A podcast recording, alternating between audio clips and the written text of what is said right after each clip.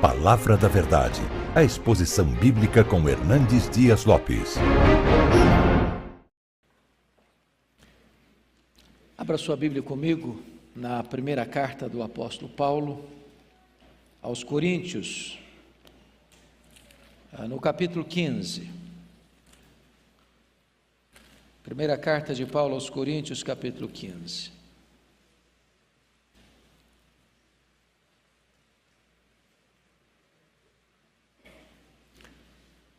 Talvez, irmãos, não haja na Escritura nenhum texto mais consolador, um texto mais encorajador, um texto mais terapêutico para a nossa alma do que esse texto. Nós vivemos dias de tantas tribulações, de tantas angústias, as pessoas com tanta ansiedade, tanta gente deprimida, tanta gente buscando a aliviar suas tensões, até mesmo em outros caminhos e em outros meios. Mas esse texto traz para nós uma cura emocional profunda, porque ele trata da realidade do que nos aguarda e nos espera. E eu convido você então para abrir a Bíblia e acompanhar comigo esta belíssima descrição que o apóstolo Paulo faz da nossa esperança. E ele escreve assim: Irmãos, venho lembrar-vos o evangelho que vos anunciei, o qual recebestes e no qual ainda perseverais. Por ele também sois salvos, se retiverdes a palavra tal como vou lá preguei, a menos que tenha escrito em vão. Antes de tudo, vos entreguei o que também recebi: que Cristo morreu pelos nossos pecados, segundo as Escrituras, e que foi sepultado e ressuscitou ao terceiro dia segundo as Escrituras. E apareceu a Cefas e depois aos doze, depois foi visto por mais de 500 irmãos de uma só vez, dos quais a maioria sobrevive até agora, porém alguns já dormem. Depois foi visto por Tiago, mais tarde por todos os apóstolos, e afinal, depois de todos, foi visto também por mim, como por um nascido fora de tempo. Porque eu sou o menor dos apóstolos, que mesmo não sou digno de ser chamado apóstolo, pois persegui a igreja de Deus, mas pela graça de Deus sou o que sou e a sua graça que me foi concedida não se tornou vã, antes trabalhei muito mais do que todos eles. Todavia, não eu, mas a graça de Deus comigo. Portanto, seja eu ou sejam eles, assim pregamos e assim cresces. Ora, se é corrente pregar-se que Cristo ressuscitou dentre os mortos, como pois afirmam alguns dentre vós que não há ressurreição de mortos? E se não há ressurreição de mortos, então Cristo não ressuscitou.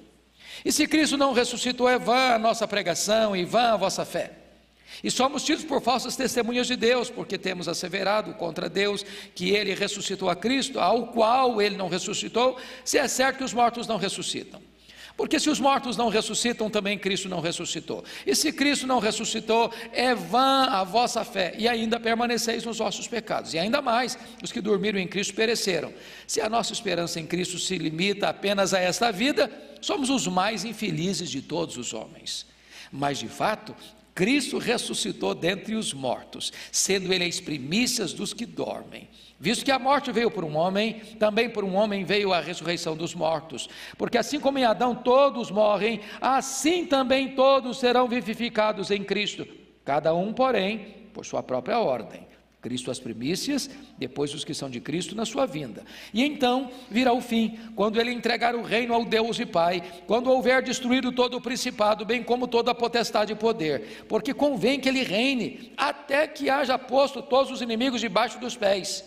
O último inimigo a ser destruído é a morte, porque todas as coisas sujeitou debaixo dos pés. E quando diz que todas as coisas lhe estão sujeitas, certamente exclui aquele que tudo lhe subordinou. Quando, porém, todas as coisas estiverem sujeitas, então o próprio Filho também se sujeitará àquele que todas as coisas lhe sujeitou, para que Deus seja tudo em todos. De outra maneira, que farão os que se batizam por causa dos mortos? Se absolutamente os mortos não ressuscitam, porque se batizam por causa deles. E porque também nós nos expomos a perigos a toda hora. Dia após dia morro. Eu protesto, irmãos, pela glória que tenho em vós outros, em Cristo Jesus nosso Senhor. Se como homem lutei em Éfeso com feras, que me aproveita isso? Se os mortos não ressuscitam, comamos e bebamos, que amanhã morreremos. Não vos enganeis. As más conversações corrompem os bons costumes. Tornai-vos à sobriedade, como é justo, e não pequeis, porque alguns ainda não têm conhecimento de Deus, e isto digo para vergonha vós. Mas alguém dirá: como ressuscita os mortos? Em que corpo vem? Insensato, o que semeias não nasce, se primeiro não morrer. E quando semeias, não semeias o corpo que há de ser, mas o simples grão, como de trigo ou de qualquer outra semente. Mas Deus lhe dá corpo como lhe aprouve dar, e a cada uma das sementes o seu corpo apropriado. Nem toda a carne é a mesma. Porém, uma é carne dos homens, outra dos animais, outra das aves e outra dos peixes. Também há corpos celestiais e corpos terrestres. E sem dúvida, uma é a glória dos celestiais e outra dos terrestres. Uma é a glória do sol, outra a glória da lua e outra das estrelas. Porque até entre estrela e estrela há diferenças de esplendor. Pois assim também é a ressurreição dos mortos. Semeia-se corpo na corrupção, semeia-se, ressuscita-se na incorrupção, semeia-se em desonra, ressuscita em glória, semeia em fraqueza, ressuscita em poder, semeia corpo natural, ressuscita corpo espiritual. Se há corpo natural, há também corpo espiritual, pois assim está escrito. O primeiro homem, Adão, foi feito alma vivente. O último Adão, porém, é espírito vivificante. Mas não é o primeiro espiritual, e sim o natural, depois o espiritual. O primeiro homem, formado da terra, é terreno, o segundo homem é do céu. Como foi o primeiro homem, o terreno, tais são também os demais homens terrenos. E como é o homem celestial, tais também os celestiais. E assim como trouxemos a imagem do que é terreno, devemos trazer também a imagem do celestial. Isto afirma, irmãos, que, car, que a carne e o sangue não podem herdar o reino de Deus, nem a corrupção herdar a incorrupção. Eis que vos digo um mistério. Nem todos dormiremos, mas transformados seremos todos. Num momento, num abrir e fechar de olhos, ao ressoar da última trombeta. A trombeta soará, os mortos ressuscitarão incorruptíveis e nós seremos transformados, porque é necessário que este corpo corruptível se revista da incorruptibilidade e que o corpo mortal se revista da imortalidade. E quando este corpo corruptível se revestir da incorruptibilidade e o que é mortal se revestir de imortalidade, então se cumprirá palavra que está escrita: tragada foi a morte pela vitória. Onde está a morte, a tua vitória? Onde está a morte, o teu aguilhão? O aguilhão da morte é o pecado, é a força do pecado e a lei. Graças a Deus que nos dá a vitória por intermédio de nosso Senhor Jesus Cristo. Portanto, meus irmãos, sede firmes, inabaláveis e sempre abundantes na obra do Senhor, sabendo que no Senhor o vosso trabalho não é vão. Amém.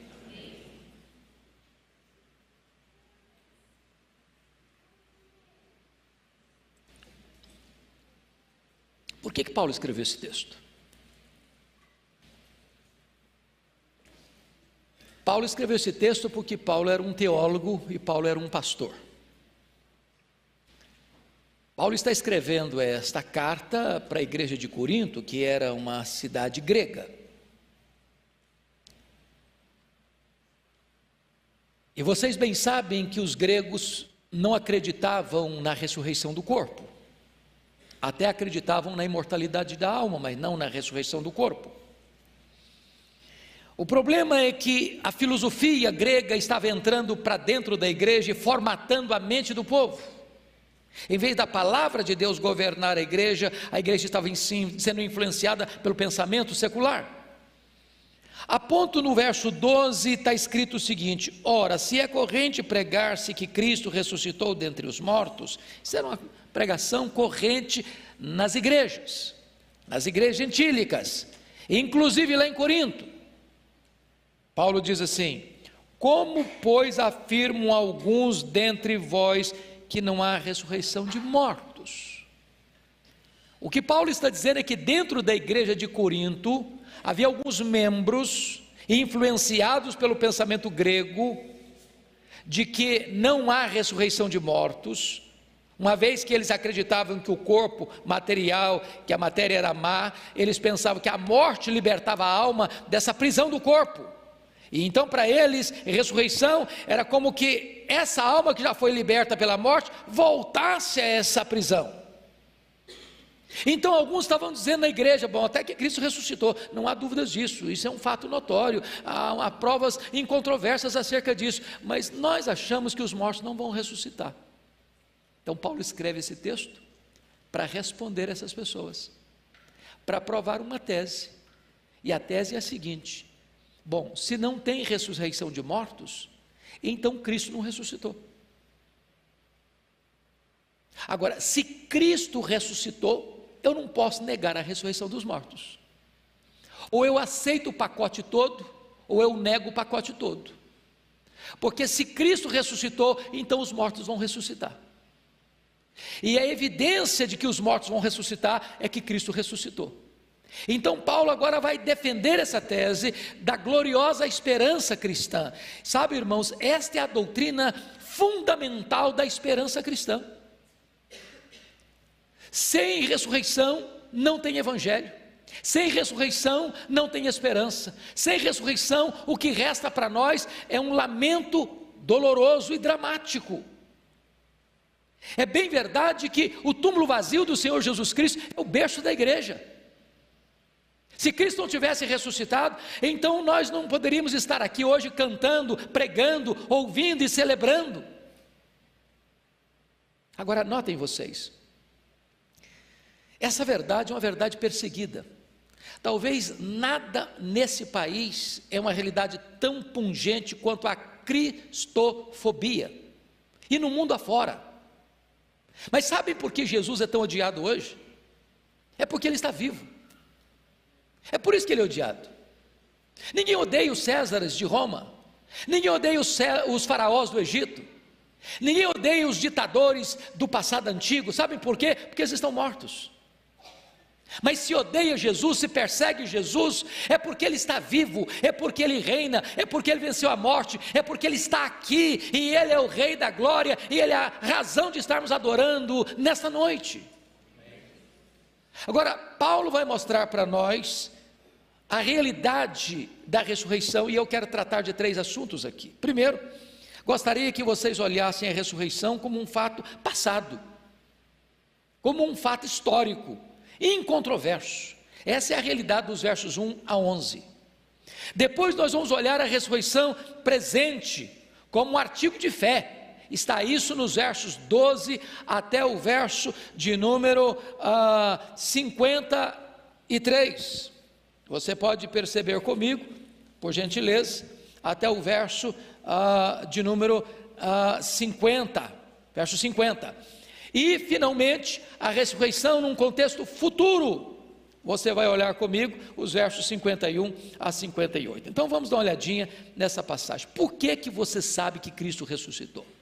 Que evidências você tem?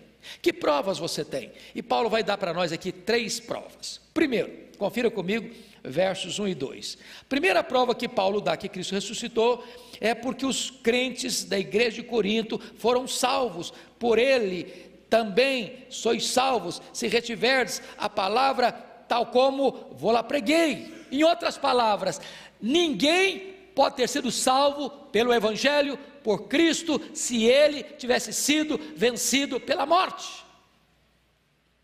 Um Cristo vencido pela morte não poderia salvar nem ele mesmo.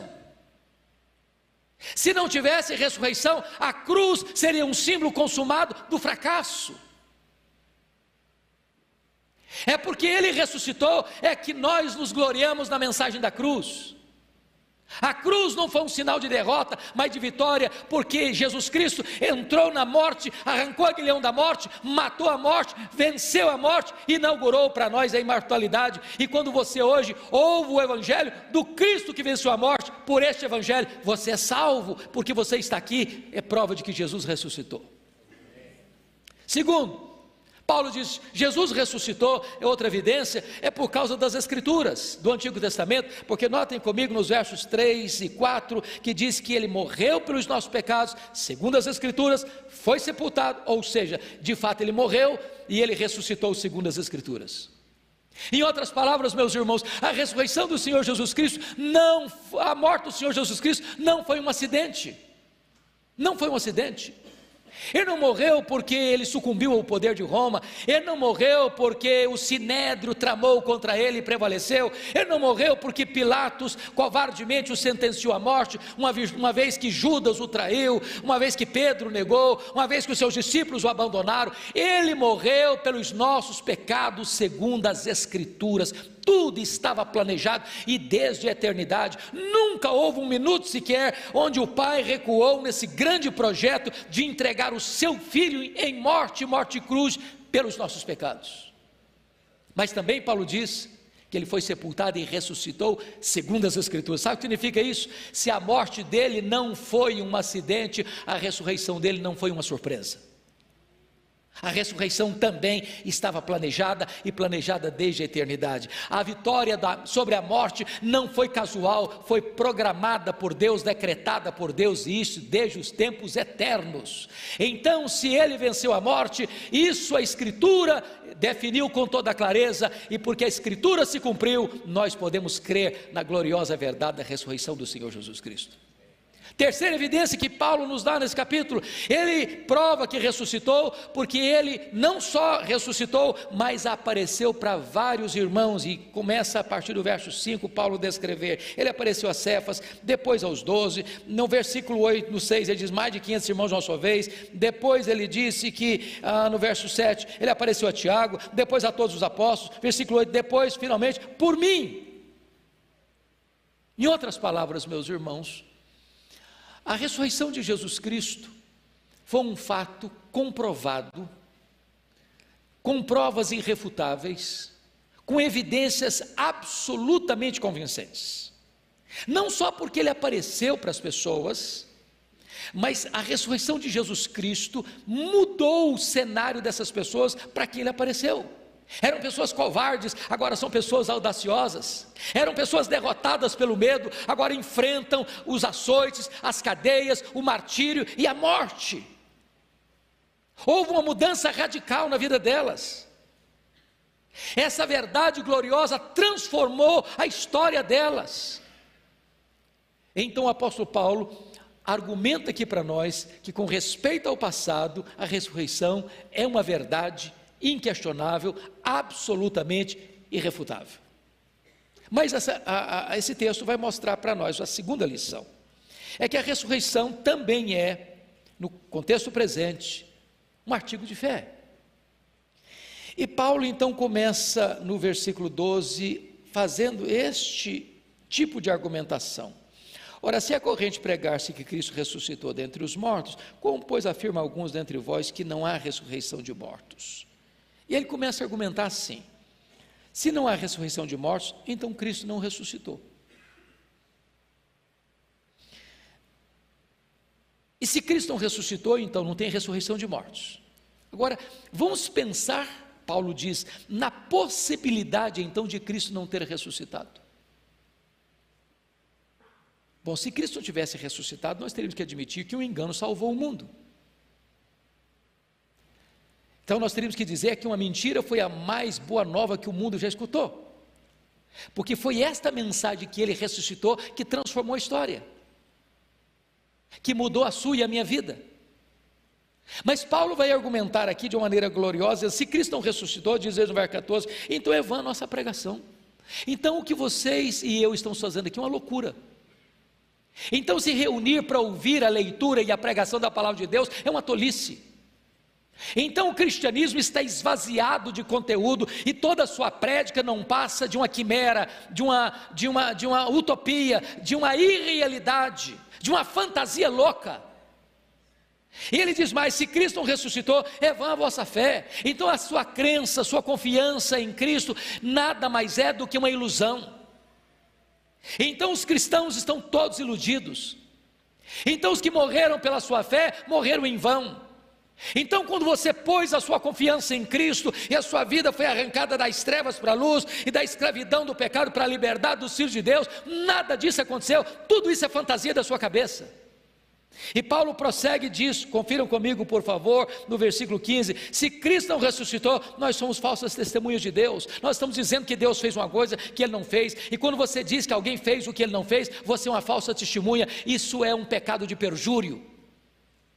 E ele diz mais, versículo 17, confira comigo: se Cristo não ressuscitou, ainda permaneceis nos vossos pecados, então não tem salvação, então não tem redenção, então não tem bem-aventurança eterna, então não tem céu, então não tem futuro para você, então você está debaixo da condenação dos seus pecados, se ele não ressuscitou, porque se ele não ressuscitou, ele não pode ser redentor, então ele não poderia salvar nem a ele mesmo, quanto mais a você e a mim. Mas Paulo prossegue e diz, versículo 18, confira comigo: se Cristo não ressuscitou, então os que dormiram em Cristo pereceram. Oh, irmãos amados, todos nós aqui, direta ou indiretamente, já tivemos a dolorosa experiência de sepultar, de enterrar algum membro da nossa família. Não é fácil, é muito difícil. Mas sabe o que, que traz consolo para a gente num funeral de um parente? De um pai, de uma mãe, de um tio, de um irmão, de um filho, de um avô, de uma avó, de um amigo querido.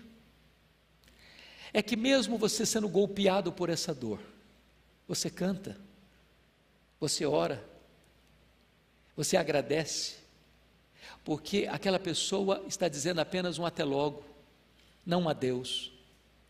Você crê que quando ela morre, ela está com Cristo. E você crê que ela foi para o céu. E você crê que ela entra no gozo do Senhor. E você crê que acabou a fadiga, que acabou, acabou o sofrimento.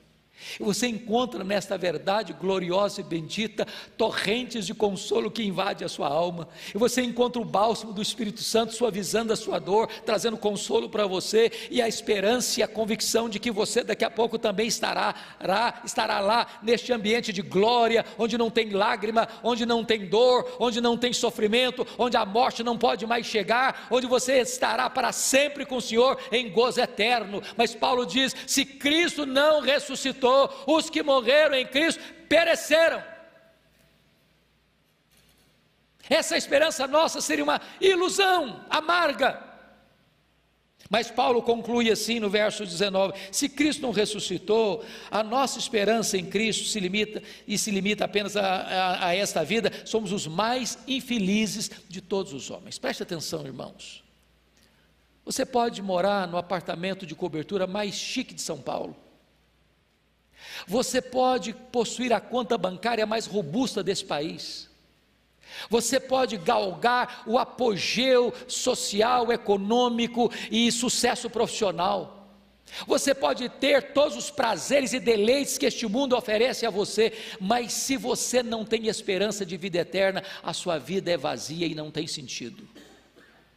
Você, com tudo isso, ainda seria o mais infeliz de todos os homens.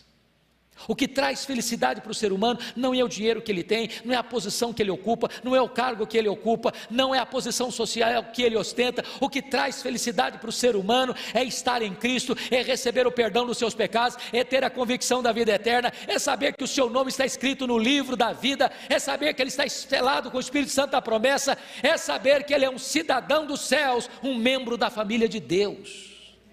E Paulo diz: se não teve ressurreição, nada disso adianta.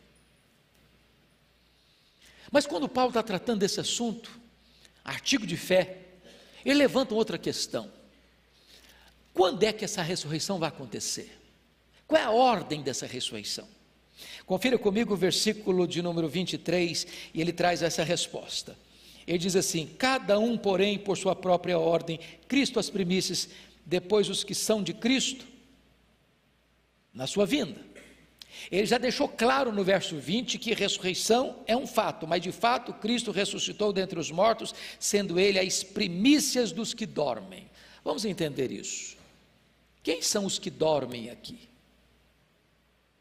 Essa é uma figura de linguagem, nós chamamos isso de um eufemismo. Eufemismo, dá uma aliviada na ideia de morrer. Agora preste atenção: tem muita gente que pensa que dorme aqui é a alma. A Bíblia não ensina o sono da alma. O que dorme aqui é o corpo. Porque quando você usa essa expressão dormir, você está usando uma figura de linguagem do sono. E sono traz a ideia para nós de quê? De descansar. Aqueles que morrem no Senhor descansam das suas fadigas. Segundo, A figura dormir traz para você a ideia de que a pessoa vai acordar. Se ela não acordar, porque ela não estava dormindo. Então, significa que a morte tem sobre nós um poder temporário, que tem um prazo de validade. Porque quando a trombeta de Deus soar, quando se ouvir a voz do arcanjo, quando o Senhor descer dos céus com grande glória e poder, os que estão no túmulo ouvirão a sua voz e sairão, uns para a ressurreição da vida, outros para a ressurreição do juízo. Então, Paulo não está falando aqui de som da alma. Quando um crente morre, meus irmãos, a alma não vai para a sepultura, a alma não fica inconsciente, a alma vai imediatamente para o céu desfrutar do gozo eterno.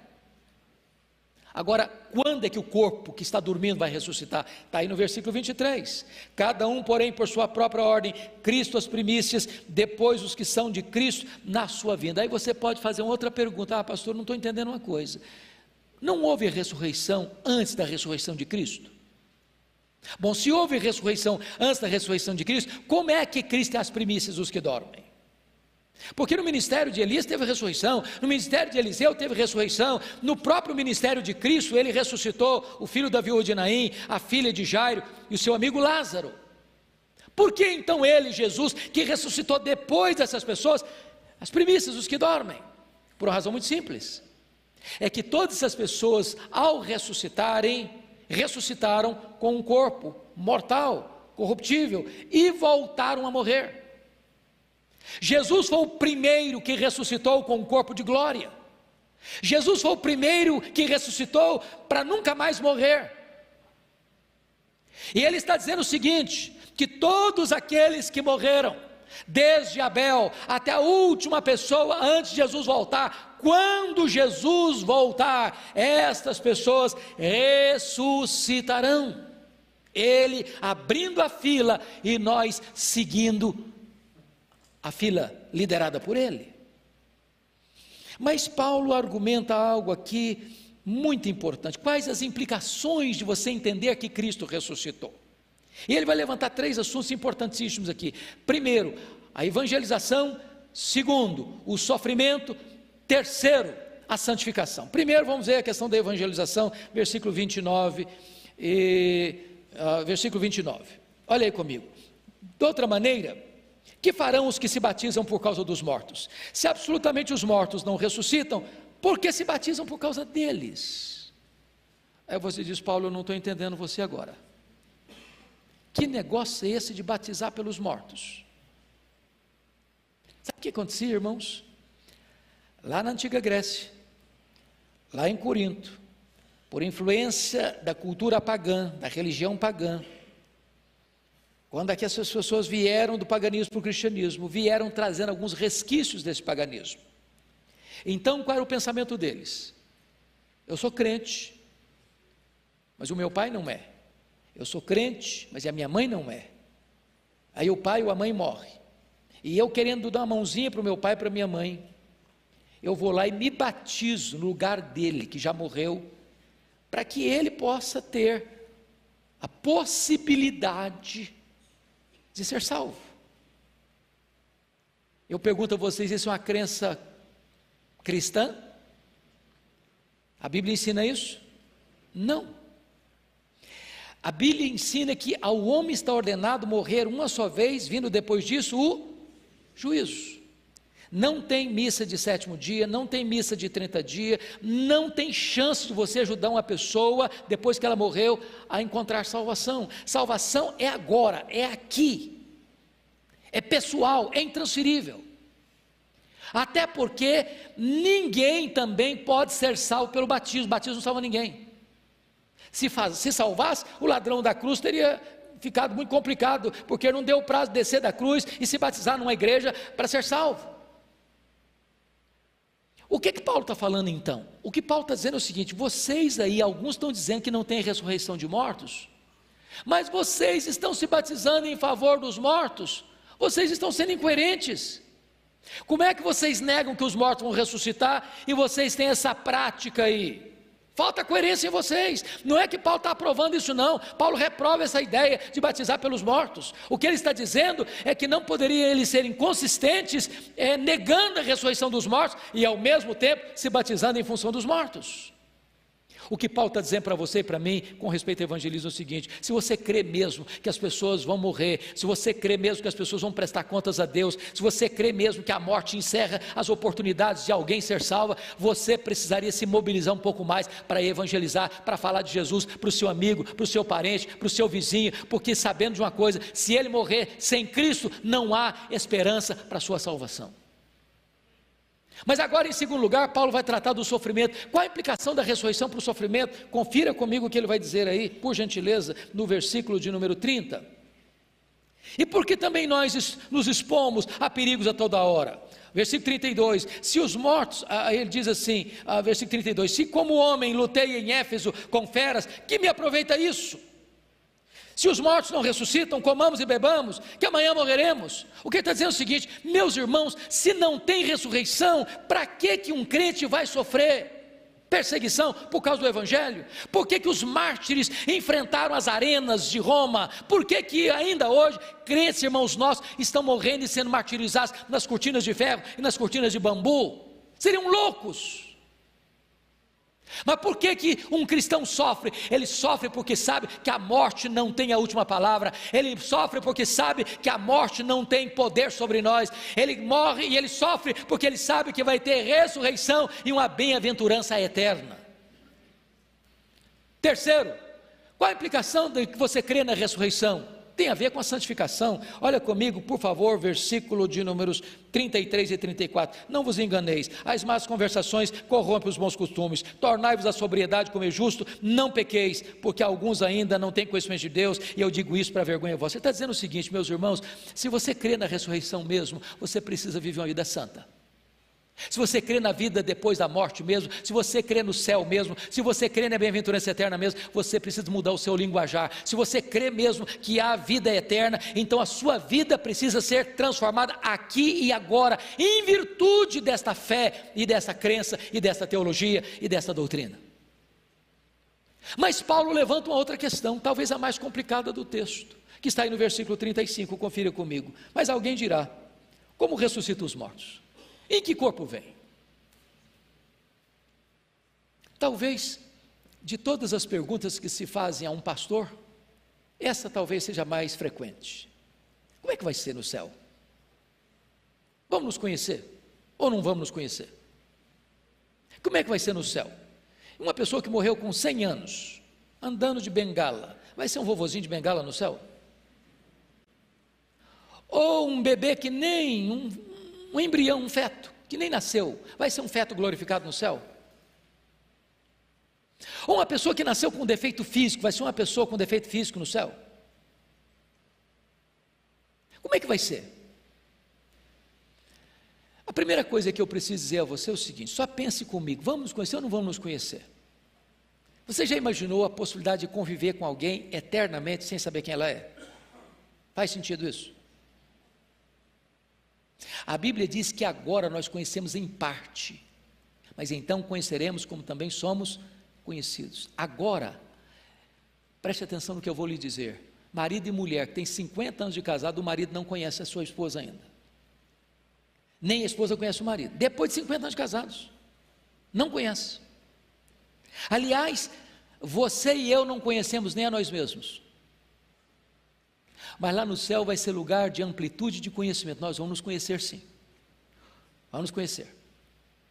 Segundo, lá no céu não vai ter vovô glorificado de andando de bengala no céu, nem feto se arrastando glorificado.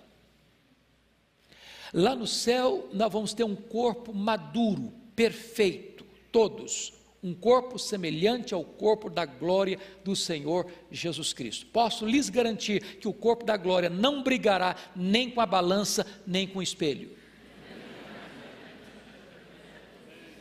Lá no céu não tem defeito físico. Teremos um corpo de glória, perfeito. Agora, uma coisa que não vai ter no céu, irmãos, lá nós não vamos ser família, Silva, Dias, Pereira, Oliveira. Lá no céu, nós vamos ser uma única família. Embora vamos nos conhecer, embora vamos ter entendimento pleno, você não vai amar mais quem foi aqui, sua mulher, seu marido, seu pai, sua mãe, seu filho, sua filha, que você vai amar Abraão, Isaac e Jacó. Outra coisa que não vai ter no céu é casamento. Porque notem vocês que às vezes nos nossos funerais a gente vê cenas que, sugiram, que sugerem isso. Às vezes a velhinha está lá alisando a mão do seu queridinho de 50 anos de casado, que acabou de morrer. Calma, daqui a pouquinho estou indo, vamos ficar junto lá. Não vai ficar junto, não. Casamento é só para essa vida. Então aproveita, porque depois não tem mais. Alguém diz ufa, até que enfim, né? Porque eu não aguentava mais também. Lá no céu nem se casa e nem se dá em casamento. Agora preste atenção que Paulo levanta em tua pergunta: em que corpo vem? Como é que vai ser esse corpo? E Paulo, para responder essa pergunta, usa três figuras magníficas. A primeira figura é a figura da semente, a segunda figura é a figura da carne e a terceira figura é a figura dos astros. Vamos ver a primeira figura que ele usa. Olha comigo, por gentileza, o versículo de número 36. O que semeias não nasce se primeiro não morrer. O que semeias não, ah, não semeias o corpo que há de ser, mas o simples grão como de trigo ou de qualquer outra semente. Mas Deus lhe dá corpo como lhe aprove a cada um, se, a, a cada uma das sementes, o seu corpo apropriado. O que significa isso? Significa que o corpo da ressurreição vai ter continuidade e descontinuidade. Em outras palavras, se morrer o Zé da Silva, não é o Antônio Pereira que vai ressuscitar, é o Zé da Silva. Segundo, se morreu crente, vai ressuscitar para a glória, para a ressurreição da, da bem-aventurança eterna. Se morreu ímpio, vai ressuscitar para a ressurreição do juízo. Essa é a continuidade. Qual é a descontinuidade? A descontinuidade, Paulo responde a partir do verso 42. Confira comigo. Pois assim também é a ressurreição dos mortos. Semeia esse corpo na corrupção ressuscita-se na incorrupção. Sabe o que significa isso? Esse corpo nosso aqui, irmãos, querendo ou não, gostando ou não, ele fica velho, fica enrugado, fica cansado, fica caquético. É isso mesmo. Os olhos embaçados, as pernas bambas, os joelhos trôpegos, as mãos descaídas, e quem não tem cabelo branco fica careca. Não tem jeito, não tem saída. Porém, o corpo da ressurreição é incorruptível. Não fica velho, não fica cansado, não tem doença, não tem fadiga, não tem estresse, não tem ansiedade, não tem depressão, não tem dor, não tem qualquer marca daquilo que hoje nos aflige. Nada disso aparecerá mais nesse corpo da ressurreição. Segundo, olha o que Paulo diz aí no versículo 42 ainda: semeia-se em desonra ressuscita-se em glória. Ô irmãos, vamos e convenhamos, muitas vezes o ser humano chega a um ponto de desonra no seu corpo. Eu já vi pessoas ficarem 14 anos em coma. Já entrei em alas onde pessoas estavam em tratamento ah, e tinha pele e osso. E a pessoa era um fiapo de vida, lutando bravamente para sobreviver. Pessoas que ficaram encarquilhadas, cheias de feridas. Essa semente, ao ser lançada na terra, ela foi lançada toda machucada, toda ferida, toda vilipendiada pela desonra do sofrimento. Mas essa semente, ao brotar no dia da ressurreição, brota ali um corpo glorioso, glorioso semelhante ao corpo da glória do Senhor Jesus Cristo. Paulo prossegue e diz no verso 43 assim: semeia-se em fraqueza, ressuscita-se em poder. Você já pensou quantas fraquezas nós temos? Quantas pessoas ao descerem à tumba já não tinham mais uma gota de força? Mas esse corpo que vai brotar vai ser um corpo poderoso, como o corpo que Jesus Cristo recebeu na ressurreição, que entrava numa casa fechada sem precisar abrir a porta, saía lá de Jerusalém, na Judéia, e aparecia lá na Galiléia, 150 quilômetros, sem precisar percorrer o trecho, que vai assunto aos céus, fisicamente entre nuvens. Este vai ser o corpo poderoso da ressurreição. Nós vamos habitar os novos céus e a nova terra, tudo isso num corpo de glória.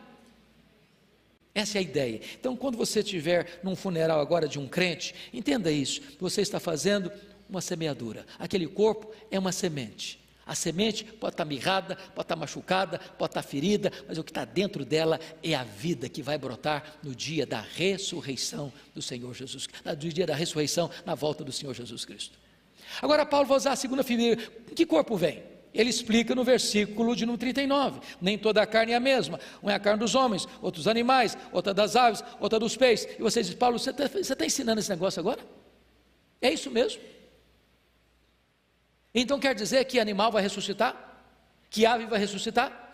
Que peixe vai ressuscitar? É isso que está ensinando?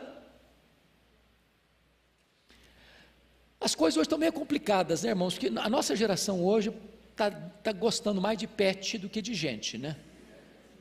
Você sabia que hoje está se investindo mais em cachorro, em gato e outras coisinhas mais, objetos assim, vivos, uh, muito amados e queridos, mas mais do que em crianças.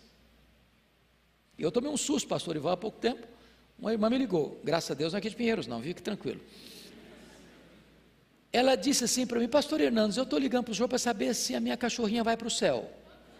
Eu tomei um susto com a pergunta. Mas antes de eu conseguir elaborar uma resposta, ela me disse assim: porque se ela não for, também não quero ir, não. Eu disse: então é azar da senhora, porque a senhora está fazendo a escolha. Eu soube recentemente de que num casamento evangélico, sabe quem levou a aliança para o altar? A cachorrinha de estimação da família.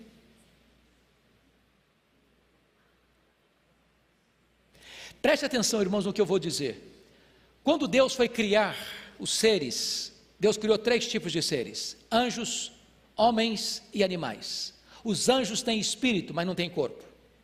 Os animais têm corpo, mas não têm espírito. Você e eu temos corpo e espírito. Quando Jesus Cristo foi para a cruz, ele não morreu para redimir o seu cachorrinho, por mais amado que ele seja. Ele morreu pelos nossos pecados. E ele ressuscitou para a nossa justificação. Agora, o que que Paulo está argumentando? Pense comigo na cena que eu vou descrever, por favor. Imagine que hoje morre o um membro da família e você vai lá e sepulta. Daqui a 100 anos, se você abrir aquela cova, o que, que tem lá dentro? Terra. 100 anos depois, morre o cachorrinho estimado da família e vai alguém lá e sepulta na mesma cova. Daqui a 100 anos, se você abrir, o que, que tem lá dentro? Terra. Daqui mais 100 anos morre o peixinho do aquário. Você vai lá e sepulta na mesma cova. Daqui a 100 anos que você abrir lá, o que, é que tem lá? Terra. Daqui a 100 anos morre o papagaio. Vai lá e sepulta na mesma cova. Daqui a 100 anos, o que, é que tem lá dentro? Terra. E no dia da ressurreição, como é que fica? Porque está tudo misturado: pode homem, pode animal, pode ave, pode peixe. O que Paulo está argumentando conosco, irmãos, é que Deus sabe distinguir o que é pó de homem, o que é pó de animal, o que é pó de ave, o que é pó de peixe. O que vai levantar do pó são aqueles por quem Cristo morreu, você e eu. É isso que Paulo está argumentando. Mas ele tem uma terceira ilustração para dar: em que corpo vem? Confira comigo, verso 40. Também há corpos celestiais e corpos terrestres. Sem dúvida, um é a glória dos celestiais e outra dos terrestres. Um é a glória do sol, outra é a glória da lua, outra é a glória das estrelas, porque até entre estrela e estrela há diferença de esplendor. Sabe o que Paulo está dizendo? O corpo de glória, todos eles serão luminosos, mas nem todos eles brilharão com a mesma intensidade. Pode ter certeza disso.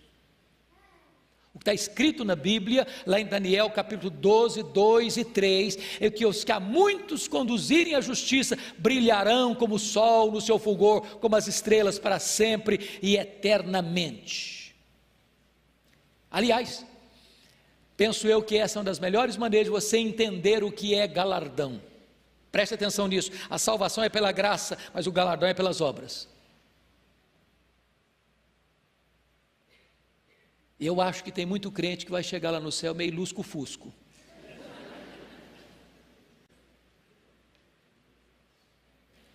Então preste atenção que na medida em que você conduz muitos à justiça, que você leva outras pessoas a Cristo, isso significa que o seu corpo vai ter um brilho de glória, com mais fulgor.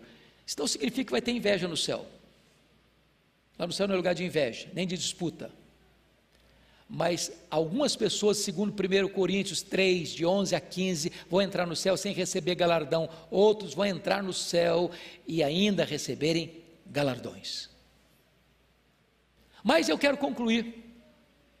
Quando Paulo vai fazer outra pergunta, como é que vai ser então, já que nós vamos ressuscitar no dia que Jesus vai voltar, como é que vai ser esse negócio? Confira comigo, por favor, versículo 51. Eis que vos digo um mistério: nem todos dormiremos, mas transformados seremos todos num momento, num abrir e fechar de olhos, ao ressoar da última trombeta. A trombeta soará, os mortos ressuscitarão incorruptíveis e nós seremos transformados. Sabe o que Paulo está dizendo aqui? Jesus vai voltar repentinamente, num momento. A palavra momento aqui é a palavra átomo no grego até bem pouco tempo, um elemento indivisível. E esse momento é um momento tão rápido, tão repentino, que ele foi comparado no grego clássico como o faiscar de uma estrela, ou como dardejar da cauda de um peixe, ou como você abrir e fechar seus olhos. Vai ser com essa velocidade que Jesus volta, e vai ser com essa rapidez que os mortos ouvem a sua voz e saem dos túmulos. Não dá prazo para se preparar, não, viu? Prepara agora.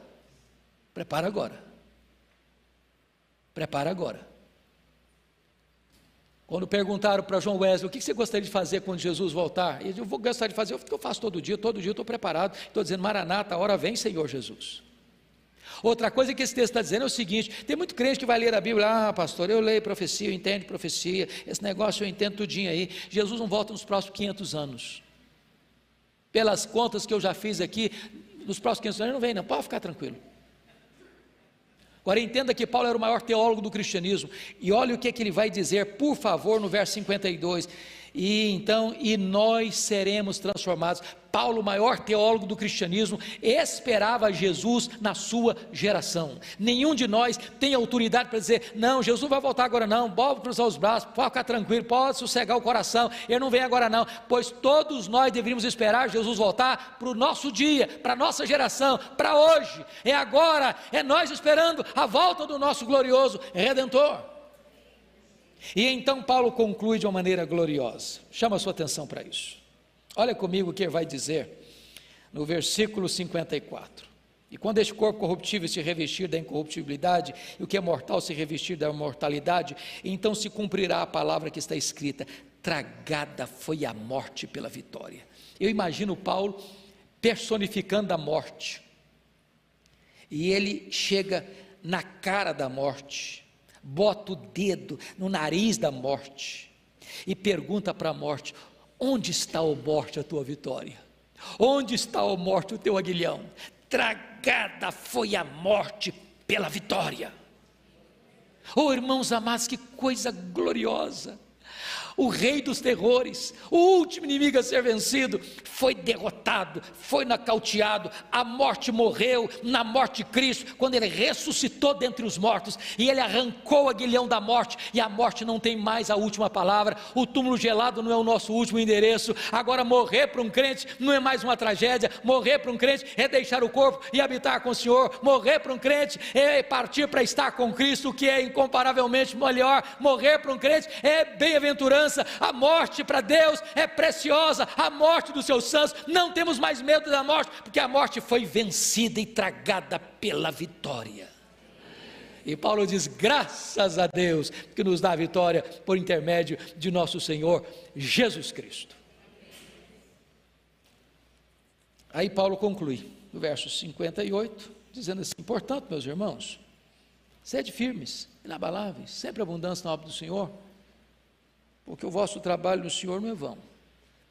Parece que Paulo mudou de assunto, mas não mudou não. O que Paulo está dizendo é o seguinte: você crê mesmo naquilo que foi dito aqui hoje? Você crê em ressurreição mesmo? O que você faz com essa verdade? Acomoda-se? Cruza os braços? Se você crê nessa verdade, se levante, irmão. Descruze os braços. Comece a trabalhar. Comece a fazer a obra de Deus. Comece a pregar o Evangelho. Comece a testemunhar de Cristo. entenda uma coisa: que esse trabalho seu no Senhor não é vão. Até um copo de água fria que você der para alguém vai receber galardão. Se você levar muitos à justiça, você vai brilhar como, como as estrelas para sempre e eternamente. Então, se você crê que Jesus ressuscitou, se você crê que você vai ter um corpo de glória, se você crê que a oportunidade de fazer a obra de Deus é agora, se você crê que a morte bota um ponto final nessa esperança, comece a fazer a obra de Deus enquanto é dia, porque vai chegar a noite e ninguém vai poder mais trabalhar. Vamos ficar em pé e vamos orar ao Senhor.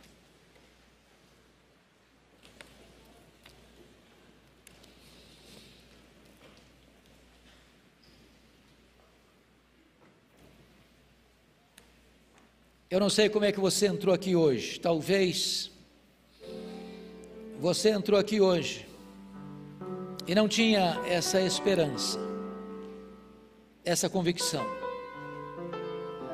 Mas hoje eu quero dizer a você que Jesus Cristo, aquele que venceu a morte, está aqui, poderoso para salvar você, para perdoar os seus pecados para dar a você a segurança, a certeza e a alegria da vida eterna.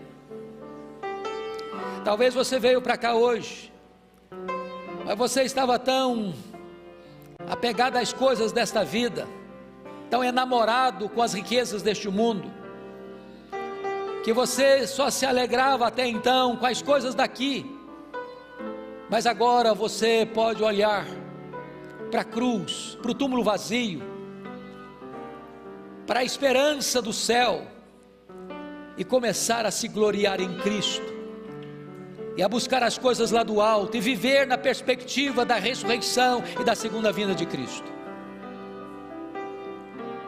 Eu quero encorajar você hoje a colocar sua vida nas mãos de Deus e alimentar no seu coração esta viva esperança para viver os dias que resta ainda você viver na presença de Deus e para a glória de Deus.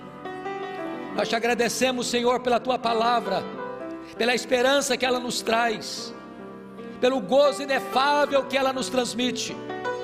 E nós pedimos que agora tu apliques esta verdade ao coração de cada pessoa que veio aqui nesta noite, trazendo alegria, trazendo esperança, trazendo, meu Deus, um senso glorioso da tua glória, que há de ser manifestada na segunda vinda de Cristo e da qual haveremos de desfrutar para sempre e sempre e sempre. Bendito é o teu nome, em nome de Jesus. Palavra da Verdade, a exposição bíblica com Hernandes Dias Lopes.